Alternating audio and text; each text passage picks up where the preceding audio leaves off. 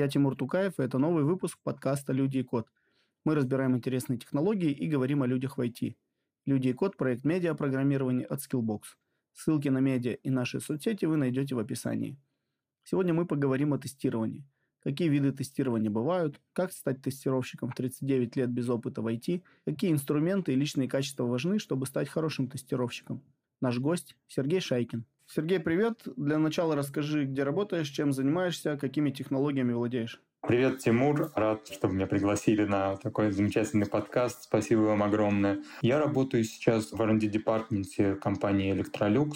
Э, занимаюсь интернетом вещей. Э, достаточно интересная область, потому что это достаточно плотно уже вошло давным-давно в нашу жизнь. И в том числе это надо как-то тестировать.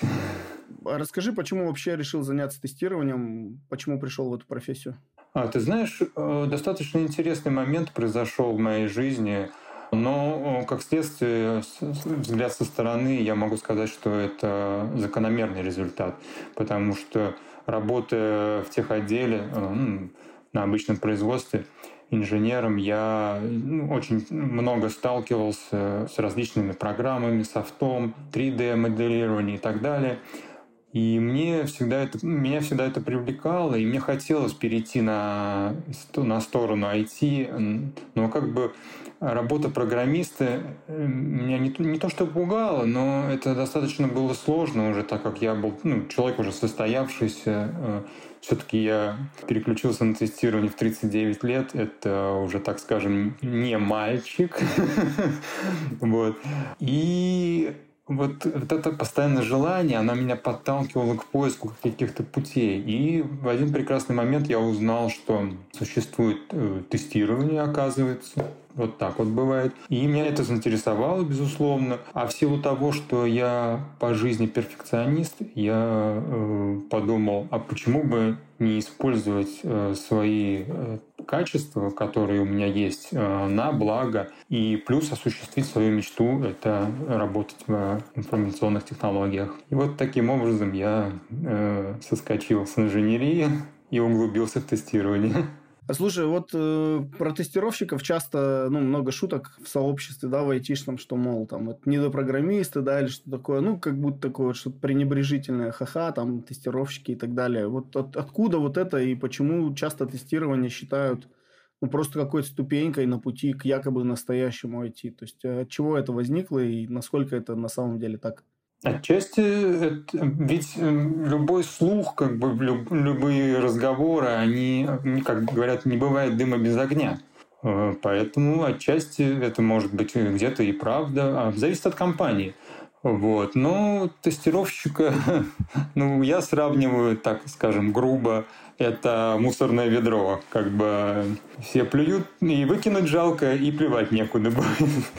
То есть, ну, это я, конечно, шучу, шучу. А то сейчас тестировщики обидятся на меня. Хотя я как бы признаю, что действительно к тестерам различные отношения. И кто-то уважает тестеров, кто-то благодарит, кто-то э, ввиду того, что, допустим, те же разработчики, некоторые фыркают э, и говорят, ну, что это там, ну, нашел какие-то ошибки. Я же идеально код пишу. А, и такое присутствует тоже, безусловно. Но не стоит этого бояться, как бы тестеры это такие же специалисты, и когда мы поймем в команде, что мы в одной лодке и мы в одном русле и делаем одно общее дело, оно, конечно, уже облегчает работу, и в большинстве компаний все-таки так, тестировщиков уважают. А вот подскажи, ну, до записи я не знал этого факта, вот сейчас узнал, что ты, получается, пришел в тестирование в 39 лет, до этого не занимался IT, то есть это первая и пока последняя, да, твоя айтишная специальность. А мог бы вот рассказать, как тебе удалось в 39 лет э, стать айтишником? То есть как занимался, как обучался, как находил первую работу? Не мешал ли возраст? Ты знаешь, занимался, начал я вот с, изуч... ну, с более глубокого изучения, посмотрел там различные курсы, ну, бесплатные видео на Ютубе. Понял, что это такое, я понял, что мне это нравится и что это интересно. Так как я достаточно уверенный пользователь, и даже такой факт, то, что придя в техотдел, да, в начале своей карьеры инженерной, я вообще с компьютером как бы, ну, не имел никаких отношений от слова совсем. И меня как бы коллеги, мои инженеры, показывали, подсказывали, обучали. Word, Excel, вот эти все банальные вещи. И буквально через, э, там, я не знаю, месяц-два уже я им помогал а, в каких-то вещах, то есть настолько мне это было интересно. В продолжение твоего вопроса, э, как дальше сложилась судьба, дальше я, посоветовавшись опять же с семьей, э, было принято решение, что, ну, да, надо менять. Раз нравится, раз это привлекает, надо менять, несмотря на то, что любой подъем, любой выход на следующий уровень, он сопровождается отскоком назад, иначе вы не перепрыгнете пропасть, не разбежавшись а, назад. И также было у меня, да, я потерял немножко в деньгах, э, как бы, но не с первого раза, но нашел свою первую работу. Это был очень интересный опыт. Я завел много друзей, э, айтишников, именно программистов. Вот. И дальше, значит, после этого первого старта на такой серьезной работе, я потом ушел во фриланс, и около трех лет я работал на краудсорсинговых платформах. Может быть, кто-то слышал такие, как... Э, ну, самый известный это Utest, конечно же, .com. Э, Она сейчас уже ну, переименована в Upload. В Upload. И также был Bugfinders.com. Это британская площадка. Она сейчас уже переименовалась тоже. Э, не помню. Ну, не суть. Тесты.о тоже популярная немецкая. Вот эти вот три как бы основных кита. Вот я на них работал работал и получал удовольствие. Ты знаешь, фриланс, он ведь тоже э, засасывает как бы... Хотя я человек, э, так скажем, комфортно себя ощущаю и на постоянке в офисе, и дома на фрилансе. Ну, и у каждого, безусловно, у каждого есть свои плюсы и минусы, это неоспоримо. Ну и дальше уже, как бы поработав на фрилансе, все-таки пришел к выводу, что много я здесь не разобьюсь как специалист, сильно э, много не узнаю, и поэтому было принято решение уже идти опять в компанию. И дальше такая история. А вот э, знаешь, какой момент интересует? Э, вот тот момент, когда ты начал учиться, изучать, тебе надо было продолжать работать, я так понимаю, либо ты на какое-то время уволился, например, ну, где-то как-то какие-то запасы использовал, или там, ну, там на деньги супруги там пару месяцев жили, ну, вот всякое бывает. Хотел вот такой, вот этот бытовой момент у тебя узнать, как у тебя вот это было. А ты знаешь, во-первых, э, было принято решение получать второе высшее образование в информационных технологиях. И так совпало, что начал я это немного раньше, чем получил первый джоб-оффер. Поэтому я продолжал работать на старой работе э, в качестве инженера. Учился заочно в институте на высшее образование в информационных технологиях. Что, кстати, мне помогло найти, э, получить мою первую работу, это Network. А, потому что я подавался на эту позицию один раз. Это была компания Симберсофт, и я не прошел, меня не взяли. Вот. А потом, значит, уже на, начав учиться и э, как бы, получив какой-то нетворк, э, там работала наша сотрудница, ну, моя, моя э, со, со-студентка, и она как бы, так скажем, порекомендовала меня и уже отнеслись, видимо, более лояльно. Ну и я уже как бы поднаторел, больше изучил в, э, тестировании. И вот все-таки получил. То есть тут получается совокупность. Я улучшил свои какие-то знания, э, и network помог. И все вместе как бы сыграло ключевую роль в получении первой моей работы. Но, конечно, получается, я не, не, не было такого, что я не работал ни дня. То есть я уволился с предыдущей и тут же вышел на мою первую работу. Поэтому Просадка по деньгам ну, была незначительная, так как э, маленько я потерял в деньгах, а, учитывая то, что все-таки это первая работа. Ну да, просадка в деньгах, она всегда происходит, понимаю. А вот э, если переходить теперь э, к тестированию дальше, то что бы ты мог ответить, ну не ответить, а отметить э, в качестве ну, каких-то интересных и привлекательных сторон тестировщика? Ты уже упоминал, что ну, тебе свойственен перфекционизм, и, соответственно, как-то вот с этим э, сыграла, да, специальность, но, но ты продолжил заниматься в этом направлении, развиваться, и, может быть, мог бы поделиться в том плане, вот, э, что тебя еще привлекает прямо сейчас в этой профессии, что тебе в этой профессии нравится? Давай разделим тогда на две части. А, какие качества и что нравится, да? А, начнем с качеств. Добавим качеств. Это, как я уже упомянул, перфекционизм.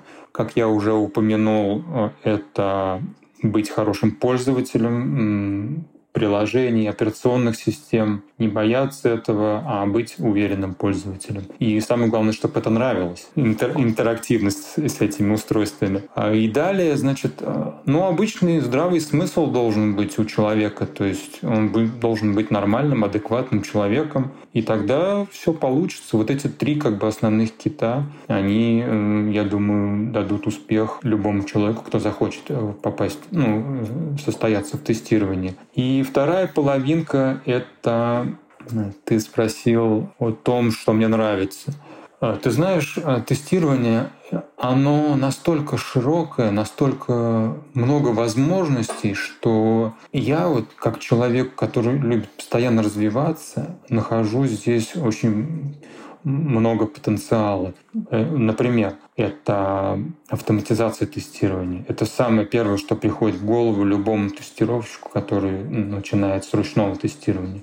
Далее, значит, тестирование нагрузки. Очень интересно, очень обширная тема. Потом э, тестирование безопасности. Вот эти вот все проникновения, и все SQL-инжекции, вот эти вот это так интересно, это просто захватывает дух, потому что я вот был на различных конференциях по тестированию, как ребята рассказывали о тестировании безопасности. Это моя мечта прямо, ну, так скажем, в далекой перспективе. Вот, поэтому, мне кажется, тестирование не может надоесть, если это твое. Такой мой поинт. Мог бы рассказать немножко ну, о, о краткой истории, что ли, тестирования? То есть, вообще, как эта отрасль развивалась, там, с чего, может быть, начиналась и так далее, если как-то погружался в это и смотрел? Ну, смотри, а вначале было как вот? В начале приложения писали, ну, вообще вот софт какой-то писался, он в очень маленьких объемах. Пользователей было мало, то есть в начале зарождения. Интернета еще не было. То есть все это продавалось на каких-то CD-дисках, там, на дискетах. И тестирования не было его не то, что не было как такового тестирования, но его делали сами разработчики. То есть они по отзывам пользователей, немногочисленных на тот момент, они выполняли это. Ну, во-первых, а, любой разработчик, э, написав код, он хочет протестировать, то есть понять, работает ли у него программа, работает ли его application или нет. Ну и, естественно, по отзывам пользователей, они просто правили какие-то ошибки и ну, вносили коррективы. Но дальше, э, когда софтвера стало больше, компаний, выпускающих софтвер, стало больше, и а, а особенно с появлением интернета, ну, с зарождением интернета, уже получается, что это стало дорого, э, что разработчик тестирует сам на, ну, проверяет качество своего софта. И опять же, разработчик, э, у него совсем другое мышление. Это же его детище, вот этот код, вот это приложение, то, что он написал, создал. Он немного иначе подходит к тестированию. Э, больше как бы похоже на Pass и вот такого рода. То есть э, такие положительные тестирования. А тестировщик, он все-таки делает немножко больше. Во-первых, он становится на сторону пользователя – и это ему ближе, как бы, и он работает со сторон, на, на стороне пользователя. А, во-вторых, а, склад ума у него другой, а, ну, чтобы состояться в тестировании. То есть э, генерит различные тестовые случаи. А можно так, а можно сяк. То есть э, тут э, отличие большое от разработчика. И вот таким образом появилось тестирование как таковое, и стали выделять э, специально людей, которые занимаются только тестированием а, приложений или софтвера. Э, дальше уже это стало развиваться, начались какие-то best практики, как, ну, какое-то уже русло э, начало выкладываться. Но заметь, до сих пор в университетах не готовят тестеров, правильно? То есть готовят разработчиков, готовят админов, там, кого угодно, но как тестеров как такового до сих пор. Есть курсы при, при университетах, есть дисциплины, но опять же э, сам, сам, сама профессия, ну, так скажем, само направление, оно не называется тестирование. Информационная безопасность, там администрирование, что угодно, но тестирование как такового так и не выделено до сих пор. Вот, э, то есть такое, такая вот ситуация. Она, кстати, на сегодняшний день сохраняется до сих пор. А вот такой момент, э, если теперь уже, ну, прям совсем погружаться, да, краткий экскурс введения, так скажем, закончили, то какие виды тестирования вообще бывают? О, это огромный пласт и очень интересный вопрос, конечно. А, ну, начнем с того, что первое, что нам больше всего импонирует и с чем мы принципе сталкиваемся на ежедневной основе как обычные пользователи, это функциональное тестирование. Тестирование ну, всевозможных э, функциональных возможностей программного обеспечения, то есть э, где мы уже можем на основании требований, которые выдвигает заказчик, сравнить, э, так ли работает фича или с какими-то отклонениями. Ну, тут, в принципе, можно разделить на графический интерфейс, э, функциональное тестирование, на тестирование API и так далее.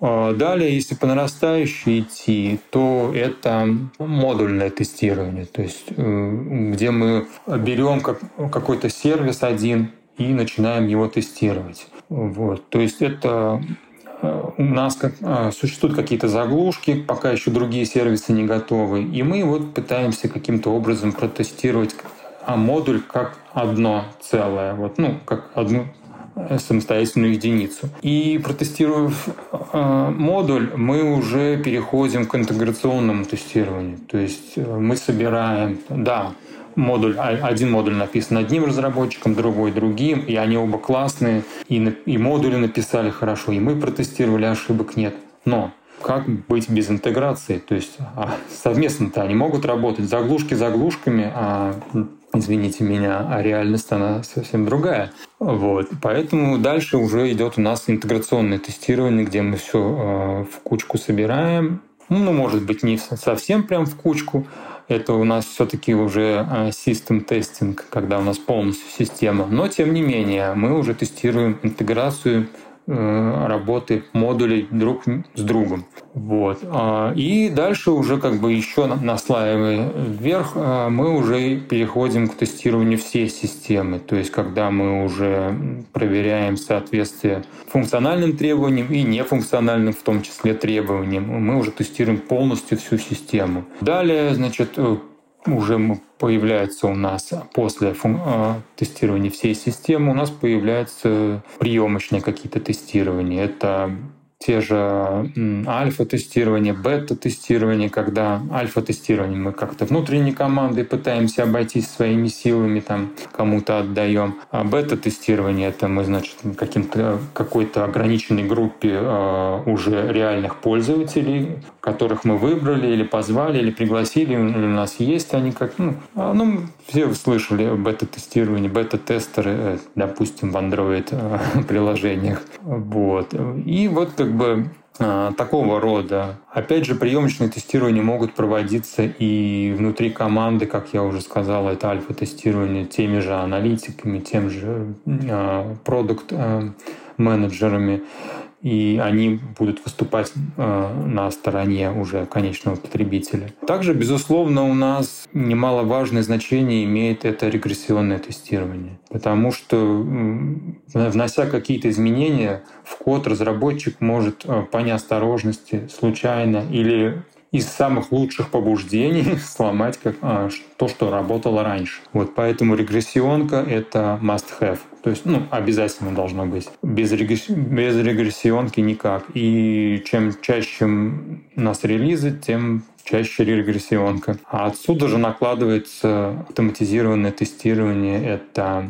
э, с помощью каких-то инструментов дабы свести к минимуму человеческий фактор и опять же выиграть во времени. То есть э, два таких вот больших плюса об автоматизации регрессионного тестирования. А, ну и, конечно же, у нас есть нагрузочное тестирование. Я уже упоминал сегодня о нем. Это когда мы тестируем производительность программного обеспечения э, в условиях какой-то ну, ожидаемой нагрузки, сколько у нас пользователей ожидается или как мы хотим, чтобы у нас э, выдерживало наше приложение. Также производительность, тестирование производительности, насколько быстро у нас работает приложение, насколько он отзывчив, потому что в наш век скоростей никто не хочет ждать, все хотят все быстро. И пользователя будет просто... Ну, он не будет пользоваться этим приложением, если оно будет медленно работать он просто удалит его и загрузит какое-нибудь другое. А также немаловажное значение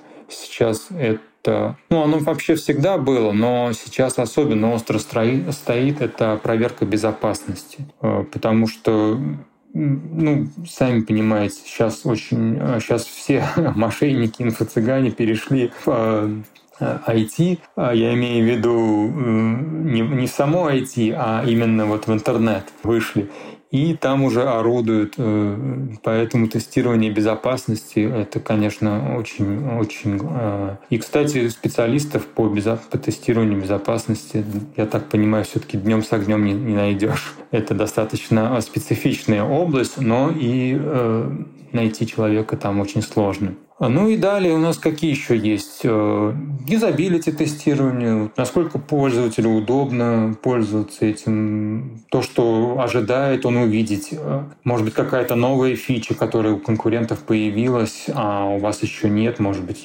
ее как бы скопировать, внедрить или модифицировать. Вот. Или уже то, что как бы все ожидают, надо это все тоже внедрять. И, естественно, это все надо проверять. Э, Поэтому, конечно же, э, об этом тоже э, юзабилити тестирование немаловажную роль идет, э, потому что пользователи тоже иначе не будут пользоваться вашим приложением. А затем, ну, проверка совместимости может быть тоже неплох, неплохой вид тестирования. Хотя сейчас э, все-таки он уже больше сходит на нет. Мы просто, я помню, как эти были браузеры, интернет Explorer, там 6, 7, 8. Ой, как это было страшно. А вот это да, проверка совместимости конечно, Windows устройства, Mac OS, Linux. Ну, Linux, конечно, не так сильно, но тем не менее. То есть кроссплатформенная, кросс-браузерная. Сейчас добавили. Ну, сейчас проверка совместимости больше ушла в сторону mobile. То есть там у нас Android, а, iOS. И опять же тоже это сводится, как, как-то нивелируется, потому что уже приноровились разработчики. Раньше очень было актуально. Такая версия iOS, там такая версия, а, iPhone такой-то, iPhone секой, там это Android разных, э, разные устройства, целый зоопарк. Вот. Но тем не менее, то оно тоже до сих пор присутствует и немаловажное значение этому уделяется. А далее вот тестирование локализации. В частности, вот на U-тест я когда а, фрилансил, там был тоже такой, он прям выделялся в отдельную ветку, это тестирование локализации, когда у нас приложение наше или э, наш софтвер предназначен для разных пользователей, э, из разных стран, я имею в виду. А, там это очень серьезно, потому что автоматизация автоматизации, но существуют такие моменты, что пролазит э, непереведенные какие-то вот э, вещи именно в самой локализации. Потом что еще? Ну, также есть различные виды тестирования, это уже более такие как бы на подтипы. Это смог-тестирование, когда мы э, проверяем, ну вот, э, работает ли у нас приложение, можно ли дать его тестерам там, э, в широкое пользование ну так поверхностно, смог как бы, ну мы понимаем, что это от различных других специальностей пошло название, но тем не менее это такое поверхностное. А потом, значит, э, build acceptance testing, то есть э, если билды собираются каждую ночь, то и, соответственно, проходит это каждую ночь. А дальше, значит, э, Юнит-тестирование, тоже целый пласт. Это в основном делают его, конечно, разработчики. Ну, скажем так, должны бы делать. Вот. Ну, не все разработчики это любят, не все хотят. Legacy код, много-много-много условий. В общем, сложно с юнит-тестированием. Но э, там, где оно хорошо поддерживается хорошее покрытие, там все-таки код достаточно качественный. Но, опять же, надо не забывать, что на это очень большое количество ресурсов требуется, и здесь надо соизмерять целесообразность применения юнит-тестирования и э, стоимость его, то есть и плюс временной фактор выхода на рынок. Вот. То есть тут очень много факторов внедрения юнит-тестирования. В принципе, вроде бы основные я назвал. А, может быть, какие-то ты еще подскажешь, я просто подзабыл, может быть. Да не, не, в целом звучит хорошо. Вот хотел спросить, а можешь рассказать об основных инструментах тестировщика? То есть, э, что является его инструментами, не знаю, IDE, да, и там еще что-то, какие библиотеки, фреймворки и так далее. Понятно, что там, например, ну, про пен-тесты ты вряд ли скажешь, потому что мы все-таки больше не про тестирование безопасности говорим, да, вот ну, а, обычное, да, скажем так, тестирование. Но вот в целом какой-то инструментарий смог бы описать? Ну, смотри, здесь можно разделить на таких две ветки основных. Это тестирование мануальное, то есть ручное. Там у человека один набор инструментов. И опять же, там тоже можно, эта ветка тоже может разделиться на две, а, допустим, мобилки, frontend и так далее, backend. Вот. Но я опишу. А, и вторая ветка, основная такая, это автоматизация тестирования. По сути, это программисты, по-хорошему, если уж так говорить. Это обычные программисты, которые пишут не приложение, а пишут код для его тестирования. Вот и вся разница между программистами и автотестерами. По сути, их и, а, их и собеседуют точно так же, как обычных программистов, то есть и гоняют и по алгоритмам, и все такое. Ну и Начнем, допустим, с э, тестирования ручного. Опять же, как я уже сказал, здесь у нас разветвление, но, э, допустим, если мы берем э, тестер э, бэкэнда, это обязательно какой-то UI для тестирования API. Допустим, самый популярный, ну, один из самых популярных это Postman. Вот. Хотя, пожалуйста, можно и курлом, курлом пользоваться.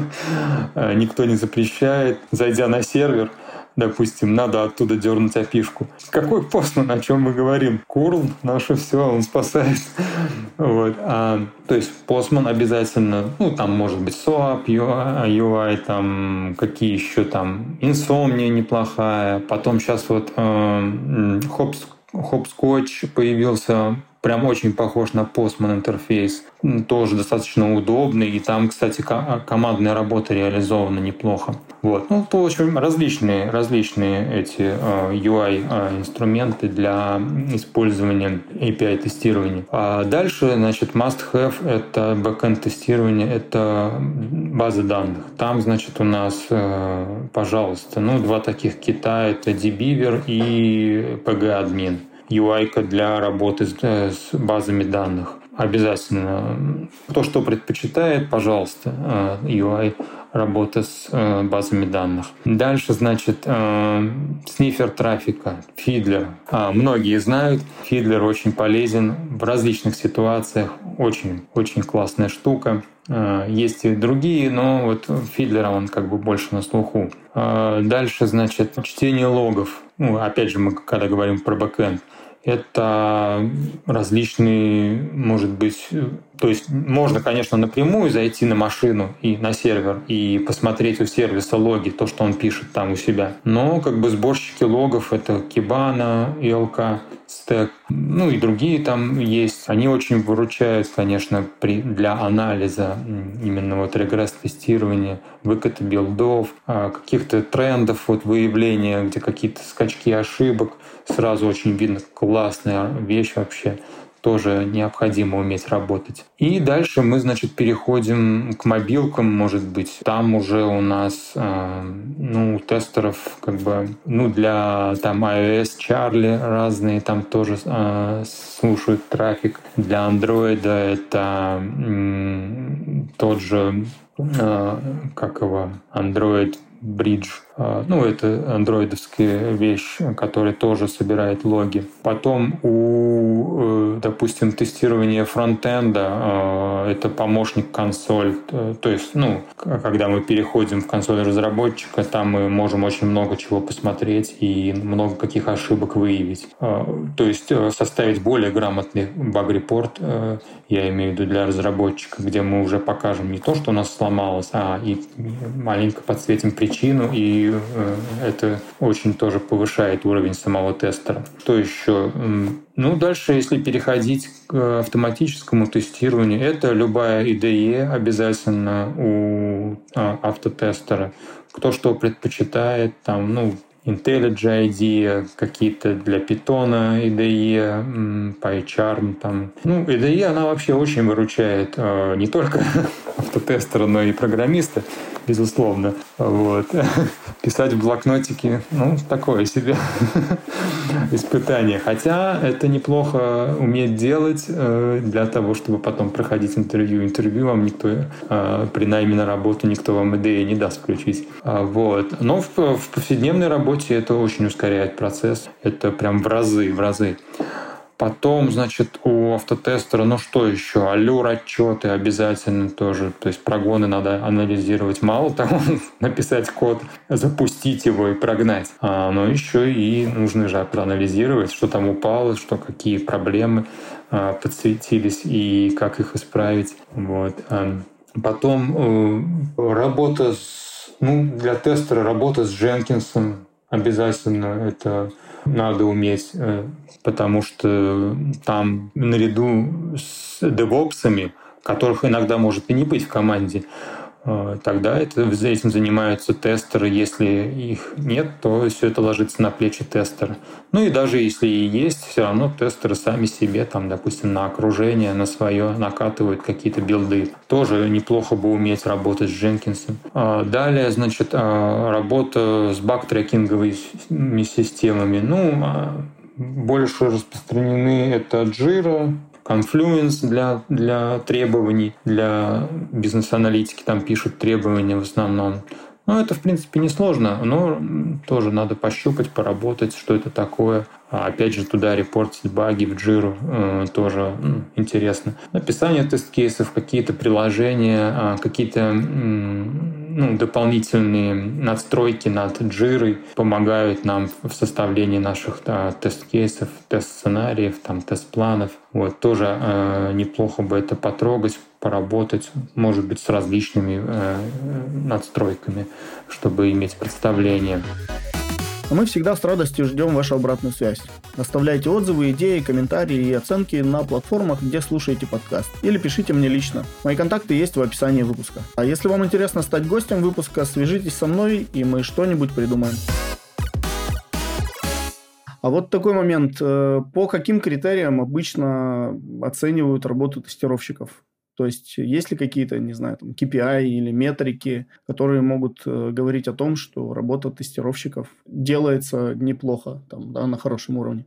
Ой, ну ты знаешь, это очень интересный вопрос, и он такой, так скажем, злободневный, потому что вообще это очень сложно, вот это вот э, с оценкой KPI, вот это такой холиварный вопрос, он очень интересный. А здесь, значит, э, Ком, да, команды, конечно же, пытаются это все оценить, но это настолько зачастую сводится к средней температуре по больнице, что со временем, со временем как бы это все а, нивелируется и как бы делается для галочки, что ли, таким вот образом, потому что никто ничего не может понять, как все это вот velocity, capacity, это все, ну, настолько это такие вот вещи э, замороченные, что люди просто пытаются как бы от этого, ну, как сказать, вот сделал все и хорошо.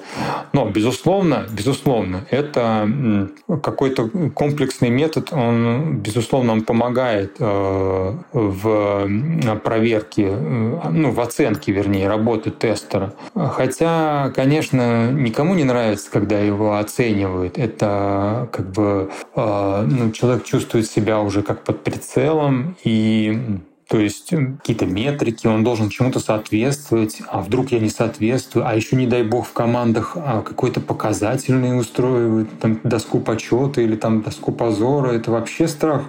Это ни в коем случае этого делать нельзя, потому что это деморализует вообще команду, не только тестеров, но и вообще всю команду, потому что а я вот столько сделал, а вот этот столько там, то есть начинается такая вот нехорошая это. Но бизнес хочет метрики, бизнес работает э, по метрикам и э, существуют различные типы метрик тестового покрытия, в том числе это, я не знаю, измеряет процент строк кода и операторов, которые были включены, там, ветвлений вот, различных if, else, сколько их там, каких-то покрытия функций, путей, там, операторов, то есть, ну, ну очень много. Вот.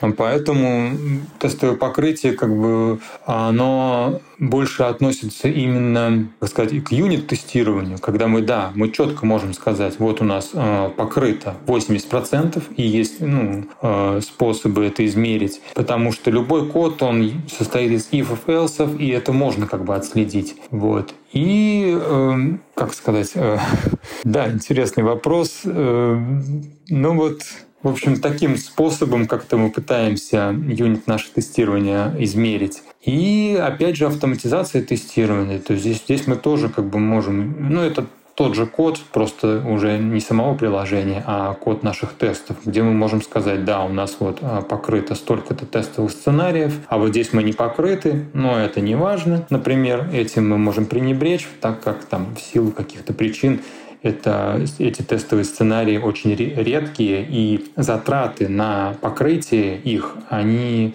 несоизмеримо выше. То есть здесь, опять же, не, надо не забывать а, принцип Паретта, это 80-20, где мы 20% за усилий покрываем 80%, получаем 80% результата. Вот. Все остальное это уже как бы, ну, это уже м, вишенка на торте.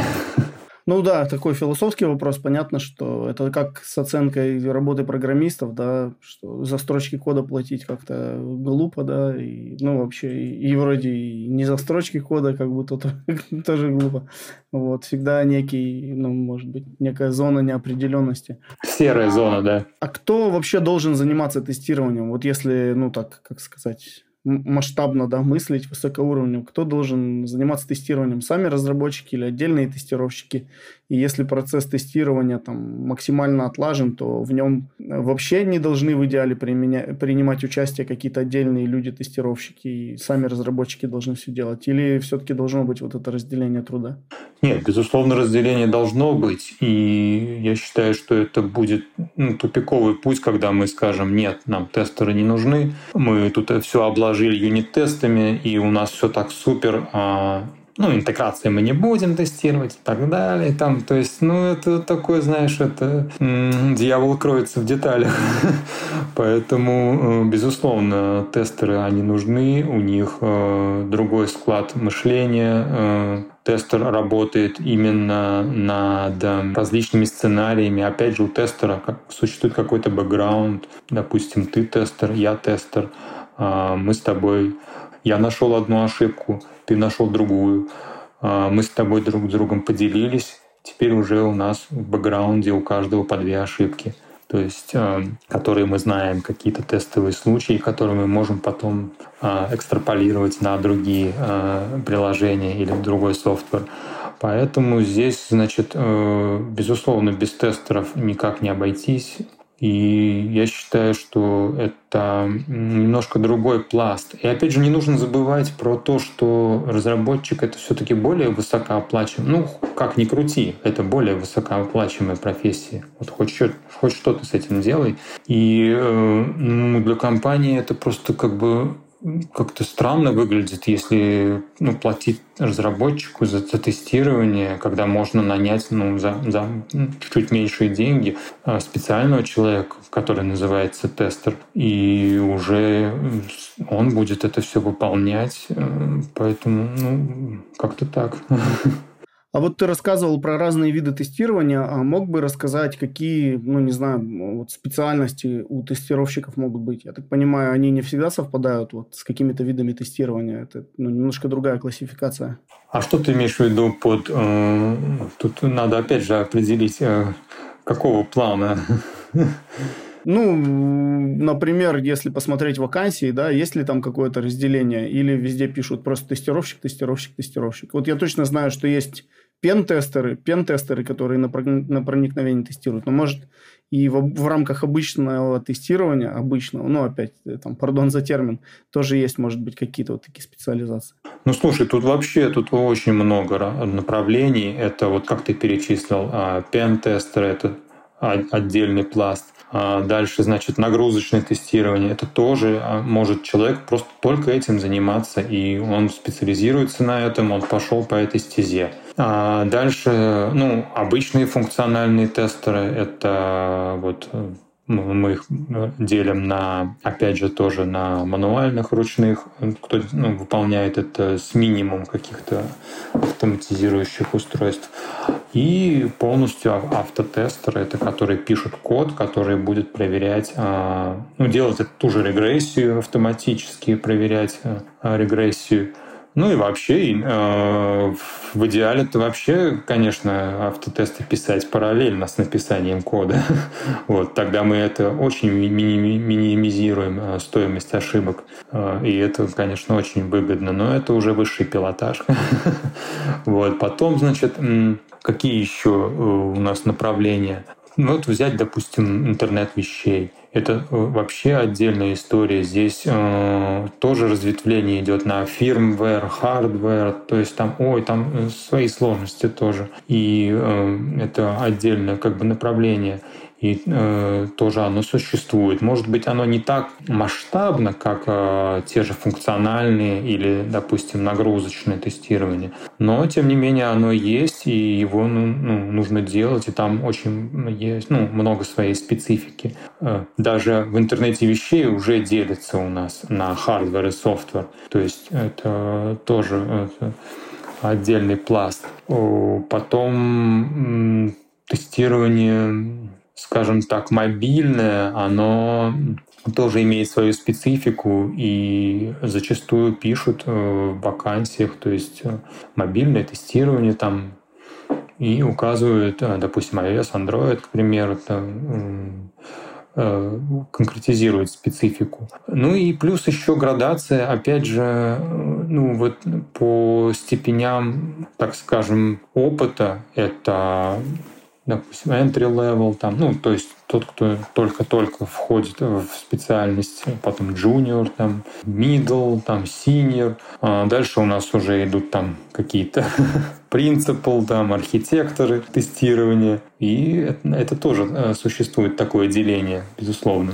А вот если говорить о личных качествах хорошего тестировщика, то вот на твой взгляд, какими качествами он должен обладать? Ну вот сейчас не про навыки, не про hard skills, да, а скорее про, там, про soft skills. Про soft skills.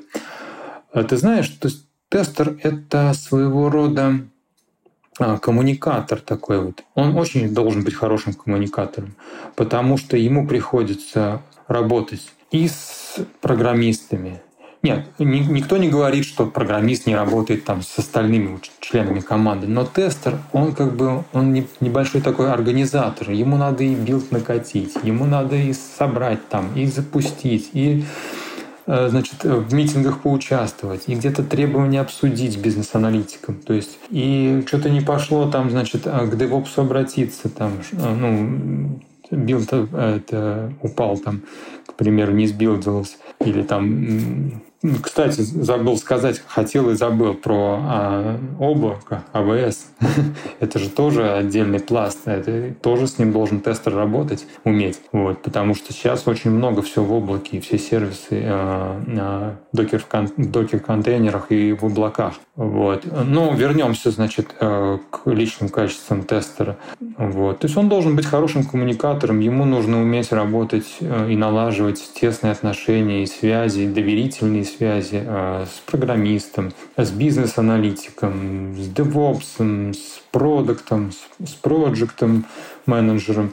То есть вот э, такого рода э, должен быть человек. Это хороший коммуникатор. И тогда он будет достаточно успешен. Нужно уметь подбирать каждому человеку э, свой ключик. Ведь мы все индивидуальные, и все мы как бы разные. Поэтому чем лучше твои софт-скиллы, возможно, сейчас уже даже софт-скиллы выходят на такой, на первый план. Потому что, ну, Работать с Postman ом там можно научиться, научить э, любого, это несложно, как бы это достаточно быстро человека э, подготовить. А вот софт скиллам тут как бы уже такой вопрос, он долгоиграющий. Либо они у тебя есть, либо ты их старательно выращиваешь в себе. А вот если теперь говорить про карьерное развитие тестировщика, вот с чем оно связано? Можно ли тестировщику как-то... Ну вот на Западе принято говорить про два трека, да, основных. Это вот contributor, это тот, кто становится все более опытным сотрудником и просто делает задач больше, да, делает их более качественно. Ну, в общем, какие-то сложные задачи может выполнять гораздо более сложно, чем остальные. И трек-менеджер, то есть когда человек а, идет в управление. Ну, я так понимаю, у тестировщика есть еще третий трек, да, это а, сменить специальность. Вот э, мог бы вот эти вот три направления подсветить? Ну, слушай, ну вот, э, да, ты классно это описал все. Да, действительно, у тестера у него очень обширный набор возможностей э, в развитии, в своем карьерном росте, я имею в виду. Да, первое – это, значит, становиться более таким э, крутым, подкованным, где, допустим, ну, я так скажу, что это очень приятно быть на проекте тем, кому обращаются постоянно, и про кого могут сказать, что вот если он не поможет, то уже никто не поможет. То есть, если он не решит вопрос, это как бы последняя ступень. Вот. Так, да, это, безусловно, это путь, это развитие, да. Тут, тут ты становишься уже, там, как я уже перечислил, senior, там, principal э, level, там, уровень и так далее. Да, можно развиваться в этом плане. И дальше, дальше мы можем пойти в архитекторы, то есть уже это тоже, это, я думаю, наверное, наивысшая э, ступень развития не каждый ее достигает э, в тестировании. Вот, это одно из направлений. А второе направление, как ты говоришь, это э, руководить уже, да, то есть руководить э, командой э, из нескольких человек, может быть, целым отделом. Там. Э, тут уже, да, больше выходит на первый план софт-скиллы, умение организовать, умение быть организатором. Вот то, что я перечислил, найти подход индивидуальный к каждому человеку, это очень поможет а вас самих вынесет туда э, в, а, в руководители, если у вас есть такие качества. И не то, что вас вынесет, вас поставят, скажут, все, ты будешь вот этим руководить э, отделом. Вот. Тут как бы не надо э, заморачиваться и не надо переживать в этом плане, и что у вас нет таких софт-скиллов там, и нет такого, и, и вам надо обязательно быть руководителем там. Не надо, зачем? Зачем? Тот же тестер, который классно делает свою работу, он ничуть не менее уважаемый, чем, допустим, его руководитель, э, который руководит целым отделом. Ну, кто сказал, что руководитель лучше, чем, допустим, рядовой сотрудник? Ну, ну это может быть наша постсоветская ментальность такая, может быть, она накладывает какие-то отпечатки. Вот. Но тем не менее. Ну и э, третий пласт, то, что ты упомянул, это, значит, в смежные профессии переходить. Ой, тут очень богатый выбор, начиная... Ну, ну, самое первое, что приходит на ум, это девопсы и программисты. Тестер, который там хорошо научился. Ну, и да, я даже знал много, несколько ребят таких вот, кто сказал, да что-то мне надоело это тестирование. Вот. Тут это пойду я код писать значит, на, на, на самом софтвере там, или на application на каком-то. А там более глобальные задачи, более интересные, новые технологии, хотя хотя и в тестировании очень много новых технологий. А, надо просто следить за этим и быть в тренде. Ну и чтобы, конечно, это внедрялось. Ну и быть, может быть, сам, самому паровозом внедрения этих трендов. Вот но в том числе и, допустим, и в продукты уходят, и в бизнес-аналисты уходят. То есть вот все профессии, которые есть, ввиду того, что тестер хороший коммуникатор, он очень много знает о смежных профессиях. Это, ну, как бы тут никуда не денешься. Вот так вот жизнь построена у тестера. Вот. Он очень много знает о смежных профессиях, и поэтому ему достаточно легко, чем кому бы то ни было из команды, перейти вот в эти смежные профессии. И очень люди часто переходят те же agile коучи там и такого рода, если ну, чувствуют в себе уверенность. Да, переходы есть. Я, безусловно, это, это одна из ветвей развития тестера. А вот подскажи, вот ты уже упомянул как раз э, то, что я следующее хотел спросить, и ты уже как бы такую ниточку пробросил, да, туда. А следующий мой вопрос был связан как раз вот с тем, что меняется в профессии. Ты сказал, что постоянно что-то меняется, что-то появляется. А если, ну вот первый момент, э, мог ли, можешь ли ты немножко обрисовать, куда движется вся индустрия? И второй момент, может быть, какие, ну вот большие вызовы стоят перед индустрией и может быть, что позволит их преодолеть и, может быть, фундаментально изменит подход к тестированию? Вот есть ли какие-то такие штуки?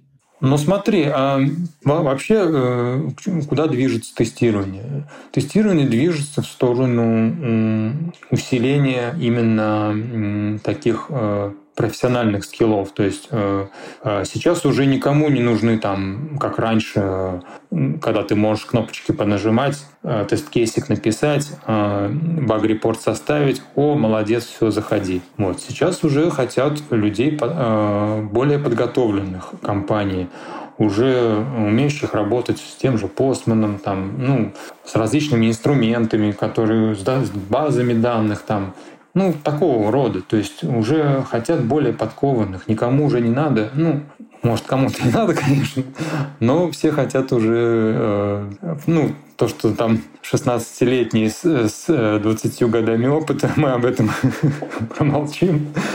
Это уже много шуток на эту тему. Но, тем не менее, движется тестирование в сторону усложнения. То есть ты уже не можешь быть э, таким вот послушал курсы, там уже человеку сложнее впрыгнуть в профессию. Но никто не говорит, что это невозможно. Ну да, сложнее. Ну да, надо побольше посмотреть, побольше подучить. Но так и возможностей стало больше. А больше буткампов разных, больше разных курсов. Начиная от бесплатных, да, очень много бесплатных. Люди просто бесплатно учат тебя. И я знаю такие, и как бы могу порекомендовать реально бесплатные не только ручному, но и автоматическому тестированию люди учат. Вот. Платные есть, все что угодно. То есть возможностей стало больше. На Ютубе, видео, чего только нет. В общем, сейчас столько возможностей. То есть требований больше, но и возможностей больше. То есть баланс, он всегда сохраняется. Ну и, как ты сказал, большой какой-то вызов, может быть, э, для тестирования — это применение каких-то новых технологий. Ты, если ты как бы вот взять тот же э, искусственный интеллект, да, да, сейчас он сыроват, конечно, сейчас он такой еще, как бы и люди трогают, пробуют его, там никто не поймет, что с ним делать надо. Но если ты не будешь оставаться, если ты не будешь учиться чему-то новому, ты останешься просто за бортом. Нет, в искусстве, я, я скажу, э, опережая, может быть, твой вопрос, если ты спросишь, э, заменит ли искусственный интеллект тестеров, ну или программистов, там, без разницы. Нет, он не заменит, но это классный инструмент и ты должен им уметь пользоваться. Если ты не будешь пользоваться, то люди, которые будут пользоваться со временем и извлекут из него какую-то пользу для себя и применение в работе, они обскочат тебя. Вот. И все, и ты останешься ну, как бы не удел. Ну да, ты продержишься еще какое-то время на плаву, пока суть до дела, пока туда-сюда, но дальше ты останешься за бортом и просто не сможешь конкурировать с ними, с теми, кто э, пользуется благами этого искусственного интеллекта. Я бы вот так сказал. Слушай, да, еще такой момент хотел спросить. Ну, у тебя достаточно много опыта в тестировании. Ты проделал какой-то свой путь, причем у тебя до этого был достаточно большой бэкграунд, да, какой-то жизненный опыт, потому что ты в 39 лет, уже будучи там, высококвалифицированным инженером, а, начал переходить в IT. Вот мог бы как-то поделиться, вот что ты понял и какие бы, может быть, не знаю, наставления, советы, да, какие-то заветы а, дал тем, кто входит в профессию, начинает тестировщиком, становится только, да, может, не знаю, апрельские тезисы от Сергея. Ну, ты знаешь, я бы сказал одну такую вещь, что не надо бояться. Как говорят, глаза боятся, а руки делают. засучил рукава и все, и пошел вперед. Э, не будет получаться. Торопиться не надо. Не получается, не надо говорить, что все, у меня не получается, я все бросаю. Нет, так не надо. Потихоньку, накатиком, как катком. Вы идете, идете, идете, подминаете себя под себя каждый, каждую ступеньку, каждый шаг и подминаете, подминаете, подминаете под себя. Это получается как бы упорство и труд. Они, безусловно, приведут вас к успеху. Вот хоть что делай. Вот. А, конечно же, э, неплохо быть ведомым человеком, обуч, обучаемым. То есть э, люди хотят вам помочь. А если вы не хотите учиться, так кто же вам поможет тогда? Вы хоть какого, хоть бесплатный, хоть супер дорогой курс купите, но если вам это не нужно, ну так это и смысла не имеет, оно ни, ничем вам не поможет. Поэтому, э, конечно, вы должны хотеть этого. То есть, смотри, вот э, человек задумал да, что-то, и на его пути э, очень много будет препятствий. Но, как говорят, вот есть три вещи, да, это то, что мы делаем для себя, это один круг, вот. Он вам не даст сбиться с пути. То, что мы делаем для семьи, это больший круг, и он более сильная мотивация, и он вам тоже гарантированно не даст сбиться с пути, и это будет больше а, как бы, ну, шансов у вас выйти на нужную, нужную точку задуманную. И то, что мы делаем для окружающих, для мира, для всего, что мы полезного делаем для этого. То есть тут это вообще. То есть здесь, если вы такое задумали, то никогда в жизни вы не обломаетесь, вы всегда дойдете до своей цели. Вот, вот эти три, как бы, они будут вас мотивировать и поддерживать на пути именно становления вас в любой профессии, не обязательно в тестировании, ну, в том числе и в тестировании. Они будут вас поддерживать и будут вас вдохновлять и не дадут вам сломиться и сойти с этого пути. Хотя, хотя я хотел уточнить, что цели могут корректироваться. И это нормально, не надо этого бояться и пугаться и сказать, нет, вот я задумал это, я должен, я цели могут корректироваться. Да, вы там вот, ну, хотели тестером стать, ушли там в DevOps, там, или там, я не знаю, в администраторы какие-то там, ну, или в поддержку куда-то, в техсаппорт там. Ну, цели могут корректироваться, и это не, не плохо, и никто не говорит, что вы лузер какой-то или что-то. Нет, цели могут меняться в зависимости от обстоятельств, и не надо это бояться и переживать, и расстраиваться из-за этого. Я бы вот так вот подчеркнул. Я на самом деле спросил все, что хотел. Возможно, ты хотел еще какие-то моменты обсудить, а я не задал такие вопросы, или, ну, как-то эта тема там скользь, например, прозвучала, хотелось бы побольше раскрыть. Ну, ты знаешь, э, я бы вот хотел ну, я почему еще пришел на, на твой канал, потому что не все послушал, но очень много по заголовкам глянул твоих подкастов. И что-то там про тестирование как-то... Я вот хотел просто людей ну, показать людям, что, может, может, кто-то не знает. А кто? Ну, всякое бывает. Но человек не знает, что есть тестирование. Вот, что есть такое, скажем, да, сейчас это уже не супер легкий вход в IT и там дальше уже по вагончикам двигаться, да, но тем не менее это достаточно несложно, и человек усердный, он это осилит. Вот. Но надо, чтобы это нравилось, чтобы тебе IT-сфера нравилась, чтобы тебе хотелось туда. А уж как ты войдешь через тестирование, где ты вынырнешь потом, это уже другой вопрос. Можешь сложнее делать, можешь программистом стать. О, вперед, это как бы все в твоих руках. Делай, да, делай по максимуму, делай то, что ты можешь лучше. А, не надо себя жалеть. Начнешь себя жалеть, все, труба. Э, ничего хорошего из этого не выйдет. Жалеть точно себя не надо. Это, ну, ни к чему хорошему не приведет. Ну, спасибо большое, что присоединился, что нашел время для нас. Э, было очень интересно с тобой побеседовать на тему тестирования, и мне кажется, вот тот твой опыт, который был до IT, он как-то позволил тебе так очень зрело как-то эту тему раскрыть, последовательно, гладко, хорошо. Ой, а ты не представляешь, как я благодарен тебе, что ты ну, пригласил меня. И ну, я просто счастлив был, когда ты мне ответил, что да, конечно. Я думаю, блин, скажут там, ну, ты знаешь, там что-то это. Я прям очень обрадовался. И спасибо тебе огромное за такую возможность. Мы люди простые, тем более про тестирование давно как раз хотелось записать подкаст, поэтому прям вовремя, вовремя написал. С удовольствием еще раз поучаствую через какое-то, может быть, время, если будет такая возможность, зовите, я прям очень рад буду.